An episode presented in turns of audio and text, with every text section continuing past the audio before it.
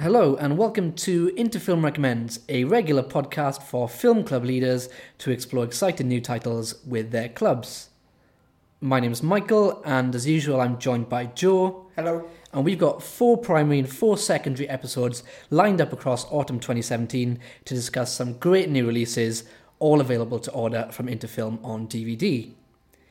In today's primary themed episode, we'll be discussing Spanish language school adventure Zip and Zap and the Marble Gang.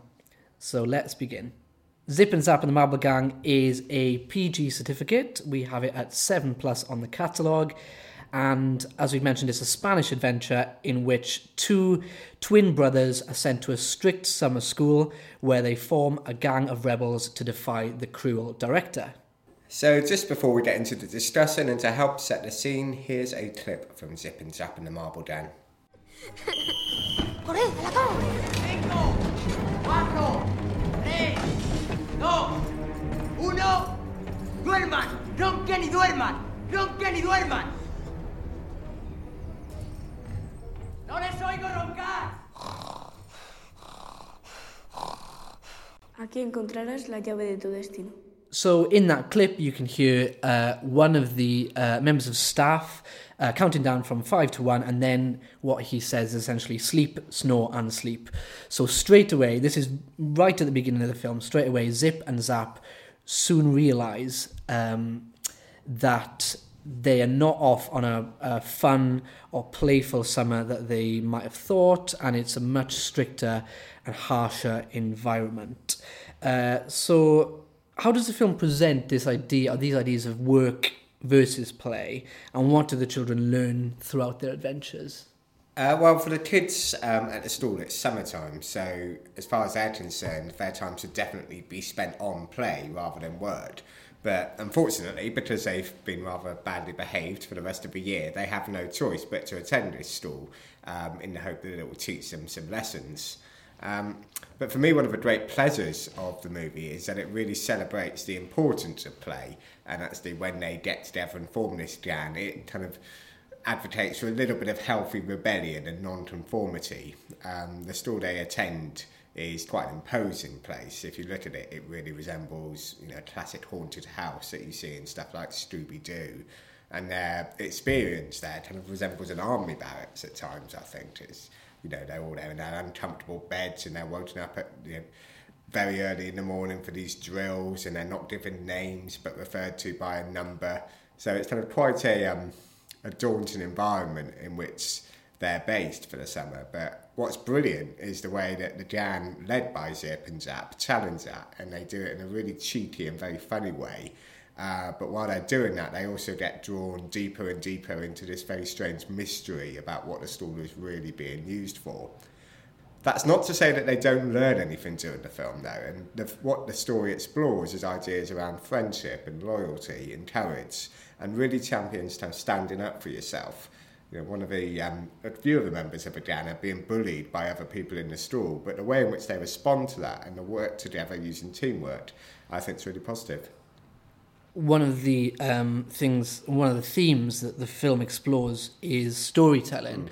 Mm. Um, can you talk a little bit about how the film does that? Yeah, so the story opens with Zip and Zap, which, as you mentioned, uh, they're two twin brothers, uh, given very different accounts of how they both ended up at the school. And what this does is does a really fun job of establishing the two central characters and their differences and their relationship with one another very quickly. And it also works as a very kind of gentle introduction to more sophisticated storytelling techniques around stuff like reliable narrators. Um, the film is based on a comic book. There's, it's actually the first in a series of films, and you can really see the origins of that throughout, not only in terms of the visuals, but with how the narrative plays out. Um, for me, it's like, you know, when you're reading a really exciting adventure story and you keep wanting to turn the pages to find out what happens next, it really plays out in that way. And the other thing to mention is, course, the language. Um, it is in Spanish, but it's told in really visual terms throughout. So not only is the film great for supporting MFL learning for, at a young age, but if anybody in the class or in the film club is struggling with the subtitles, they won't have any trouble following the story, I don't think, and they'll just be able to enjoy it purely on visual terms. Yeah, I mean, there's a couple of notes there. So, firstly, um, we wouldn't say that it's for Spanish learners only either. It's No. perfectly positive and fun film in its own right. Absolutely. Yep. And secondly, um, it actually explores uh, the language itself a little bit, and it's a nice little introduction to some of the nuances of the language. So there's a bit where uh, B for Bravo or V for Victory. And there's a little discussion around that. On as my very limited knowledge of Spanish goes, um, that is one of the uh, differences between English and Spanish, for instance. So that's a nice little um, learning point and discussion point for young uh, young Spanish learners.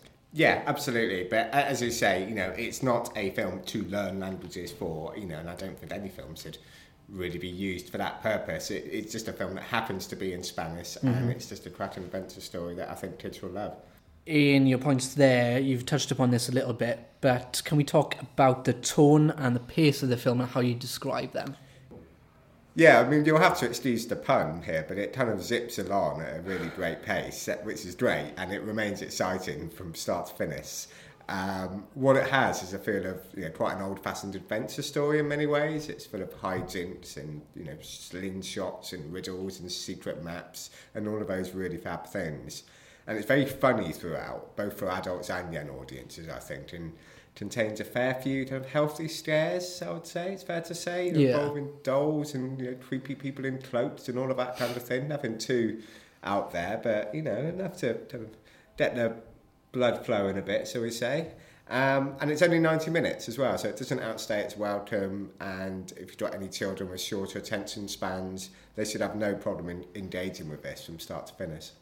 I mean, there's a bit of everything in there, isn't there? One of the things I would say about the film is that it has so many influences and it's so many different types of films rolled into one. So, as you say, that sort of uh, that private school army thing, and then there's this magical element and there's mystery. And, you know, after 30 minutes, you think you've reached almost the third act, but there's Yeah. so much so much left to explore in the film. Absolutely, I, I totally agree. There's something kind of quite reassuring about the storytelling, I think. It feels very familiar and comfortable, but it's a very exciting story in its own right and very much its own thing. It's kind of very reminiscent of the early Harry Potter films. I would say those sort of films that really sprung to mind when I was watching it. Yeah. But I would also say stuff like um, the Goonies and Spy Kids, uh, Jumanji. There's even a bit of Indiana Jones in there, and the kind of cheekiness of Diary of a Wimpy Kid. So it brings all of these elements together in a really kind of fresh and dynamic and fun way, I think. Well, Zip and Zap and the Marble Gang is playing at the Into Film Festival. We have a number of screenings of it. We have a blog on our website called Spanish School Adventures with Zip and Zap and the Marble Gang, and we have a film guide too for further discussion. So that's everything today. Thank you very much for listening. Uh, do check out our previous podcasts, which are available on SoundCloud and now on iTunes, all of which are accompanied by show notes, which link to resources including the film guides, the film lists, the blogs, the video, any video content we have around the film, and everything else that Michael mentioned. And if you are interested in secondary content, we also have a new podcast episode now available featuring discussions of Their Finest and Lady Macbeth. We'll be back with a new episode at the start of October, uh, so we'll see you then, and until then, it's goodbye.